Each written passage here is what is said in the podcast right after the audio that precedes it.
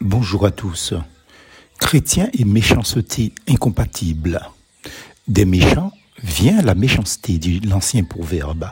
Aussi je ne porterai point la main sur toi. 1 Samuel chapitre 24 verset 14. Comme dit le proverbe africain, la méchanceté est un lion qui commence par bondir d'abord sur son maître. La méchanceté est le caractère de quelqu'un qui a un comportement malveillant ou qui profère des paroles cruelles et dures vis-à-vis de ses semblables, sans se préoccuper des conséquences que les unes et les autres, comportements et paroles, puissent avoir sur son entourage, véritable cible de leur méchanceté mentalement, psychologiquement et même physiquement, puisse que certaines victimes finissent par tomber malades suite à la méchanceté de ces gens. Le comble, ceux qui pratiquent la méchanceté ne se rendent pas compte des dégâts qu'ils causent autour d'eux, ni ne comprennent pas non plus quand leurs victimes érigent des barrières entre eux, les auteurs des méchancetés et les victimes, dans le seul but de se protéger, de protéger leur santé. J'ai appris en psychologie, selon mes professeurs, que la méchanceté humaine puise ses causes dans la faiblesse réelle ou ressentie de la propre physiologie des auteurs de méchanceté, dans leur peur de tout et de tous.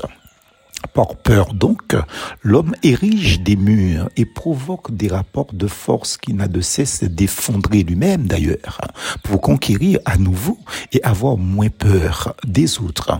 Ils ont peur des autres. Pourquoi? On se le demande.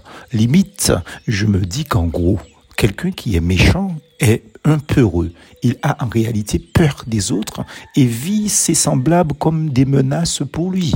Misa fait trop comme disait ma mère Dédette, vous avez dit malade.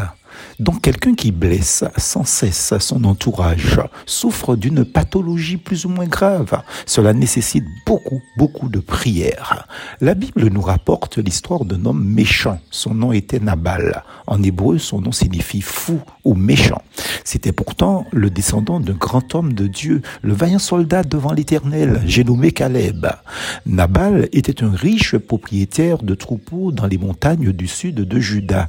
Sa triste et brève histoire biblique, mais aussi humaine dans 1 Samuel 25, le présente comme un homme à l'esprit borné, dur, impulsif, intempérant et méchant. Sa femme même reconnaît qu'il porte bien son nom de fou, de méchant, verset 25. En passant, si un étranger vous traite de fou méchant, ça passe, car celui-ci ne vous connaît pas. Mais si celui ou celle qui vit 24 heures sur 24 avec vous vous décrit ainsi, ça mérite l'attention quand même. Invité par David, alors chef de bande, qui avait respecté et même protégé les biens de Nabal, a contribué au ravitaillement de ces hommes harassés par Saül, Nabal, sous l'influence du vin, renvoya avec mépris les jeunes délégués de David, son bienfaiteur. Entre parenthèses, les premières victimes de quelqu'un de méchant et son entourage proche, très souvent sont ou ses bienfaiteurs. Et c'est pourquoi, dans ce contexte, ça fait mal, très mal. Au point, comme David, on perd son sang-froid et tout son self-control. Pour preuve, ici, David, outré, avait juré la perte de Nabal. Mais celui-ci ne fut épargné, momentanément, car il y a une justice divine que par la sage intervention de sa femme Abigail, qui alla avec empressement au devant de David avec de riches présents et d'habiles excuses. Lorsque le lendemain Nabal revint de son ivresse à un état normal, il apprit par sa femme ce qui s'était passé. Il fut frappé, et ce n'est pas par hasard, d'une attaque, sans doute d'apoplexie, dont il mourut en quelques jours. Moralité, comme dit le proverbe africain, la méchanceté est un lion qui commence par bondir d'abord sur son maître. En réalité, n'en déplaise à mes anciens professeurs, la méchanceté ne provient pas forcément de la peur de l'autre uniquement, mais elle vient du cœur de l'homme non régénéré par l'Esprit de Dieu. Du principe biblique que l'homme est foncièrement mauvais. Romains chapitre 3 verset 9 à 18. Ainsi tous les hommes, même des personnes faisant partie d'églises évangéliques locales, donc dans une religion, c'est la preuve que la religion ne sauve pas, oui, même eux peuvent être comme Nabal, c'est-à-dire méchants. D'aucuns seraient surpris de lire ou d'entendre ceci, mais ici, nous abordons sommairement la réelle thématique des gens qui suivent une religion, mais sans être nés du Saint-Esprit dont il est dit, mais le fruit de l'Esprit, c'est l'amour, la joie, la paix, la patience, la bonté, la bienveillance, la foi. La loi n'est pas contre ces choses. Galates 5, versets 22 et 23.